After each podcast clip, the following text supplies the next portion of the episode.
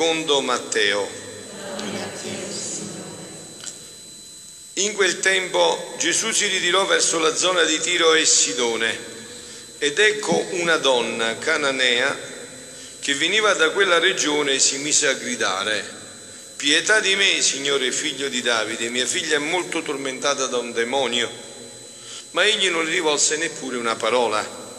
Allora i suoi discepoli si avvicinarono e lo implorarono. Esaudiscila, per chi ci viene dietro gridando, abbassa un po' il volume, ci viene dietro gridando. Egli rispose, non sono stato mandato se non alle pecore perdute della casa di Israele. Ma quella si avvicinò e si prostrò dinanzi a lui dicendo, Signore aiutami. Ed egli rispose, non è bene prendere il pane dei figli e gettarlo ai cagnolini. È vero, Signore, disse la donna, eppure i cagnolini mangiano le briciole che cadono dalla tavola dei loro padroni. Allora Gesù le replicò, Donna, grande è la tua fede, avvenga per te come desideri. E da quell'istante sua figlia fu guarita. Parola del Signore. Siano lodati Gesù e Maria. Sempre siano La parola meravigliosa di questo Vangelo è di una profondità stupenda. Questa donna, una cananea, ci tiene a sottolineare Matteo, cioè per dire una pagana, dà una lezione di fede di una profondità unica ci facciamo un volo d'aquila per poi entrare dentro il nostro argomento. No? Che cosa succede? Questa donna, come avete sentito, parla chiaro, ha una figlia posseduta dal diavolo. No? Quindi sta chiara la diagnosi, non farsi coccoli, no? non gira attorno, ha capito bene com'è il fatto, non è una malata psichica. I evangelisti sappiano bene distinguere queste cose, no? Avete sentito? Dice, si mise a gridare mia figlia è molto tormentata da un demonio. La mamma fiuto, sa fiutare come sta il fatto, pure se non ha studiato psicologia o psichiatria, no? Fiuta come funziona il fatto. E quindi dice, mia figlia è tormentata da un demonio. Va a colpo sicuro, chiaro, e va da quest'uomo in cui lui, lei crede fino in fondo. Ma come avete sentito c'è un passaggio, Gesù non gli rivolge neanche una parola, è vero? Come avremmo detto noi? Se lo avessi fatto io, voi che avreste detto subito? Ma quel prete manca di carità. Dico bene dico giusto? Ma quello manca proprio di carità. Se non avesse pure aggiunto uno scostumato.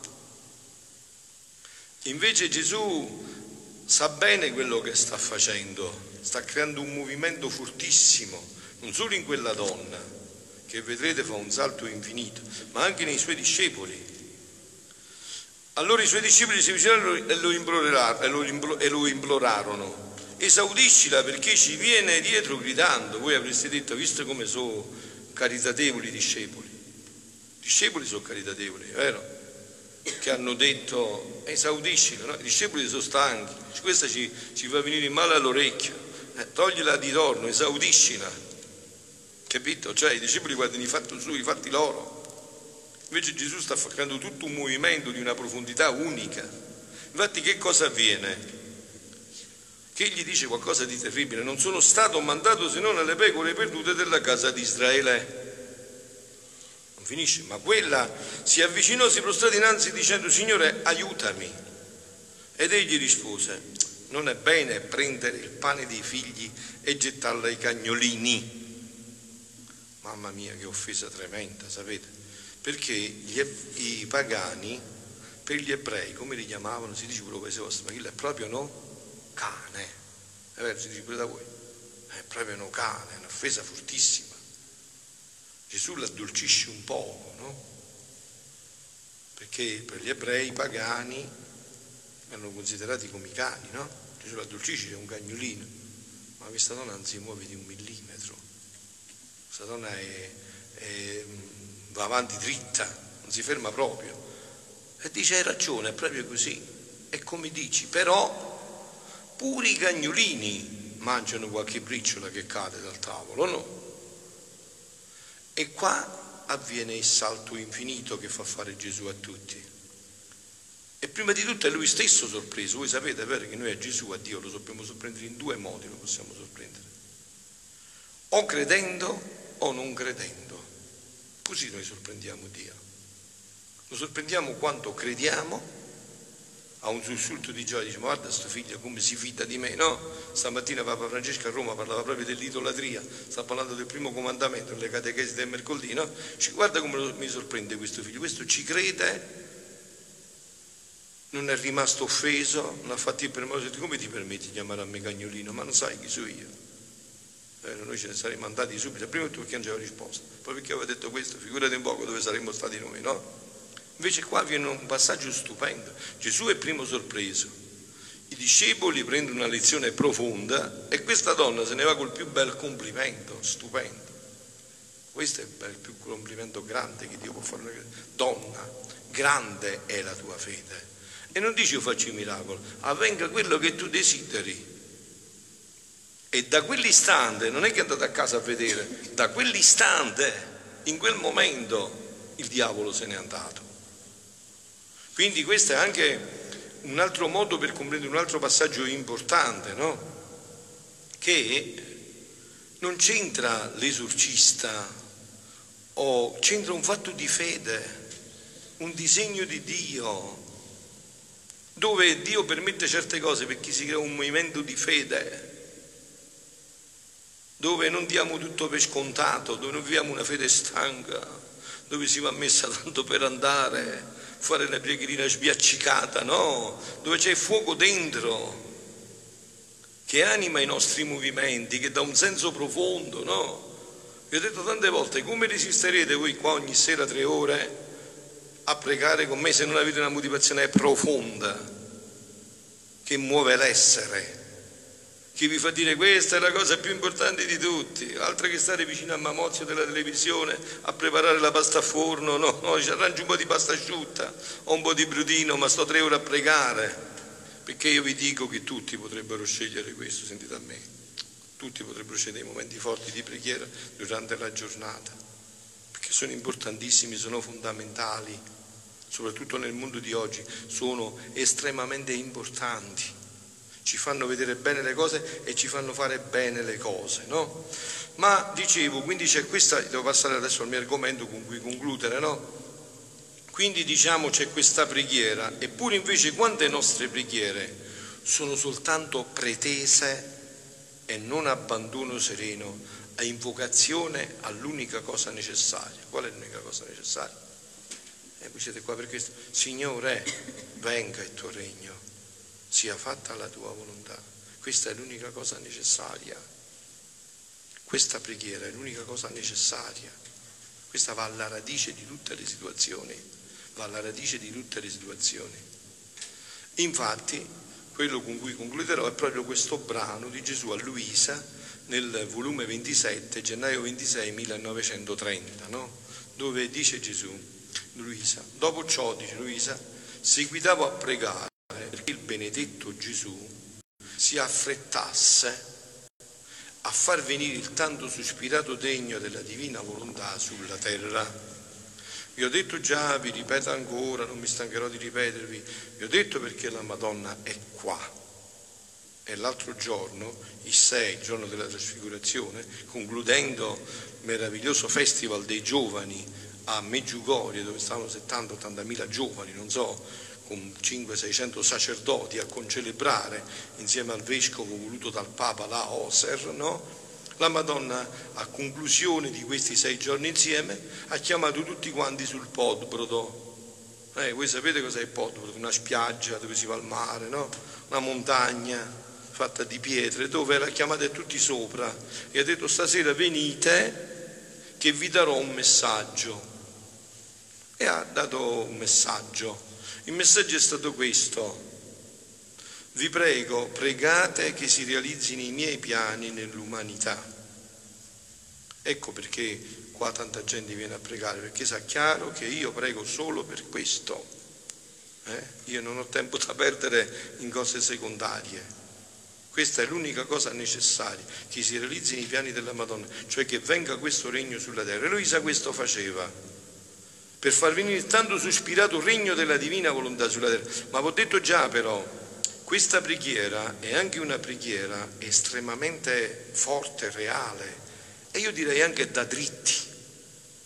E chi è dritto prega così. Perché se voi non conoscete che cos'è questo regno della divina volontà, se voi invece conosceste che questo regno della divina volontà toglierà tutti i mali e porterà tutti i beni, ma scusate, ma cioè o uno è fesso, è vero? O è fesso, e che vuoi fare? Ma se no, cioè questo è il regno che porterà tutti i beni e toglierà tutti i mali. Non so se mi spiego io. Il regno della divina e il mio amato Gesù, come ferito da una tale preghiera, che lui stesso tanto sospira di vedere il trionfo del volere divino sulla terra. Cioè qualcosa che ci dice Gesù, chiedetela perché io la desidero più di voi, ma non ve la posso dare perché non siete disposti, non capite. Disponetevi, che io non vedo l'ora di darvi questo. E vi lamentate che andate a fare la radiografia e tra sei mesi dovete morire che viene il tumore. E vi lamentate che andate nella depressione. E vi lamentate di tutto questo. E lo volete togliere questo? Sì o no? E per toglierlo c'è bisogno di far rientrare questa vita nell'umanità. Devi rientrare questa vita nell'uomo. Figlia mia, le preghiere fatte nel mio volere divino per ottenere l'avvento del regno e del suo regno sulla terra hanno un grande impero presso Dio. Dio stesso non può sbarazzarsi, né può non esaudirla perché pregando la creatura nel mio fiat divino sentiamo la forza del nostro volere. Voi adesso siete qua alla Santa Messa, no? Che cos'è la Santa Messa? Perché è infallibile la Santa Messa? Perché è Dio che prega a Dio. È Eucaristia, rendimento di grazie. È Dio che si offre a Dio. È il suo sangue che si offre a Dio. Quindi può, è infallibile. E così è la preghiera nella divina volontà. È Dio che prega in noi, è Dio che chiede in noi, è Dio che fa in noi. Come dice San Paolo, neanche sapete che cosa è conveniente domandare, ma lo Spirito stesso intercede dentro di voi con gemiti inesprimibili. Lo Spirito stesso intercede dentro di voi con gemiti inesprimibili, che col suo impero prega, con la sua immensità si stende ovunque e abbracciando la forza universale la preghiera si stende ovunque in modo che ci sentiamo accerchiati, alla Santissima Dice, ci sentiamo accerchiati da tutte le parti. Sentiamo la nostra stessa volontà che in noi prega. E, da, la, la, preghiera, e dalla, la preghiera si cambia in comando e dice voglio, perché è Dio che lo dice in noi, a se stesso, come adesso nell'Eucaristia. È Dio che dice stasera, mentre celebra, mentre io pongo le mani, è Dio che dice perdonali Padre perché non sanno quello che fanno. Aiutali Padre, dagli ancora un po' di tempo, che si ravvedano Padre. È Lui che prega a Dio, è, Dio stesso che prega a Dio. Perciò Gesù ci ha detto nel Vangelo di Giovanni, senza me non potete fare niente, ma noi pensiamo un po', noi siamo dritti, noi in questo caso siamo dritti nel senso negativo del termine, noi pensiamo di fare con le nostre capacità, noi non possiamo fare niente, niente, non ci possiamo neanche reggere all'impiedi, ma penso che lo sapete, è vero? Se adesso Dio avesse un momento di amnesia, si dimentica di me, sai dove vado a finire io? E niente. da dove venivo. Cioè chi mi tiene nell'essere? Adesso a me chi mi tiene nell'essere? Come mai posso parlare, mi posso muovere? Chi mi tiene nell'essere? La volontà di Dio. Chi mi tiene nell'essere? Non posso fare niente. La preghiera si cambia in comando e dice voglio e imperando sul nostro essere divino, col suo dolce impero diciamo vogliamo, perciò le preghiere fatte nel nostro fiat divino si possono chiamare decisioni comandi che portano il riscritto filmato di quello che si vuole. Questa è la preghiera della Madonna. Perciò quando dice pregate, pregate, pregate, non dice siete in sala nuti che stanno con la testa nelle nuvole. No, no, vi ho detto che la preghiera reale, quella preghiera vera, che entra in, del, in tutte le dimensioni dell'uomo, ti fa fare bene pure la pasta e fagioli ti fa vedere bene il lavoro pratico che devi fare, come devi zappare il terreno, come devi mettere un chiodo. È una preghiera reale, non è un'astrazione. È una preghiera che entra nei fatti della vita nelle decisioni della vita, non solo quelle grandi, anche quelle semplici, dove ti fa vedere bene tutto. Si possono chiamare decisioni comandi che portano il riscritto firmato di quello che si vuole. E se non si vede all'istante eh, ciò che si vuole, è perché stiamo disponendo le cause seconde per uscire da noi ciò che abbiamo deciso di dare. Cioè, perché non si vede questo regno della divina volontà dopo tutte queste preghiere? Perché mancano le cause seconde. E quali sono le cause seconde? Che fra Pio non è decisa ancora, che non conosce, che non si dispone. È come se io ho già deciso di volerti regalare una botte di olio bella, buona, ma sto aspettando che tu hai un recipiente a casa perché non hai nessun recipiente e non so dove metterlo. Io ho già deciso di fartelo sto regalo per non farti morire di fame quest'anno, ma tu devi disporre almeno il recipiente dove mettere questa roba. Se no io il regalo lo devo, ho già deciso di dartelo, perché tu piangevi, ho fame, ho fame, ho fame. Va bene, ti faccio, ti do io da mangiare, ma tu vuoi tenere il recipiente? Se no dove lo devo mettere? A terra che si perde tutto. Perché mancano, se non si vede all'istante ciò che si vuole, invece questa donna aveva il recipiente. E qual è il recipiente? La fede. Va, in quell'istante sua figlia fu guarita. In quell'istante. Quindi non c'è da mettere in dubbio che presto o tardi chi prega così non vede scendere dal cielo ciò che con decisione le è stato accordato. Perciò continua le preghiere nella nostra volontà, nel nostro fiat. Preghiere, sentite, che muovono cielo e terra e fin lo stesso Dio. Vi, vi, vi prego, vi raccomando di ricordarvi perché voi siete qua. La motivazione è importante. Hai visto, tu vuoi scrivere una lettera importantissima scrivi sta lettera, poi la chiudi nella busta e la spedisci. Arriverà mai questa lettera? Che cosa manca a questa lettera? La cosa più importante, cioè l'indirizzo. Eh, se no sta lettera rimane per strada, la bustina la, la butta nelle spazzature, manca l'indirizzo. Ma se voi avete una motivazione, non vi stancate nella preghiera, anzi vi sembra troppo poco il tempo.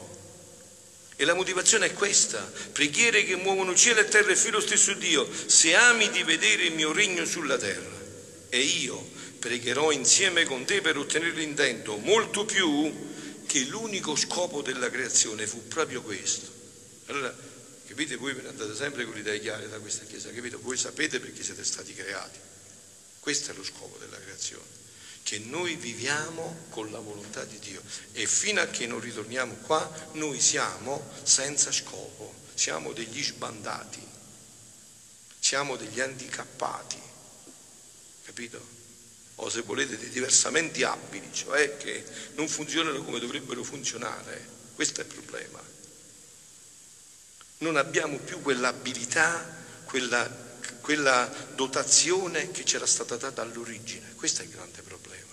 Questo è il grande problema.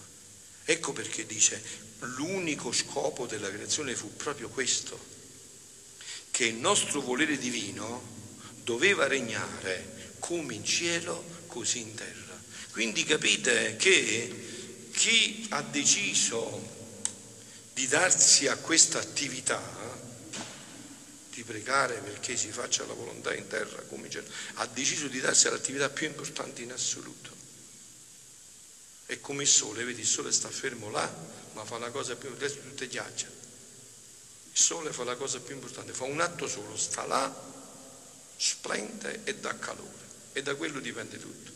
Ti mangi i frutti buoni, la terra è, è vegeta, non muore, non c'è il tetro buio in cui tutto si, si ghiaccia e finisce tutto. E il sole che fa? Sta là, fa un atto solo, fa solo quell'atto. E in quell'atto fa tutto. Invece noi facciamo tante cose, si dice anche da voi, facciamo tanto fumo e neanche un po' di arrosto. Invece il sole sta là e fa solo arrosto, senza fare neanche un po' di fumo, manca un filo di fumo. Sta là fermo, fa solo quell'atto e in quell'atto sta facendo bene a tutta la terra. Chiediamo questa grazia alla Madonna Figlia di comprendere veramente che bellezza è questa vita cristiana che implora che questo regno ritorni nell'umanità. E che bello è se un giorno possiamo sentirci dire anche noi questo complimento più bello in assoluto, eh, più bello, donna, grande è la tua fede, siano lodati Gesù e Maria.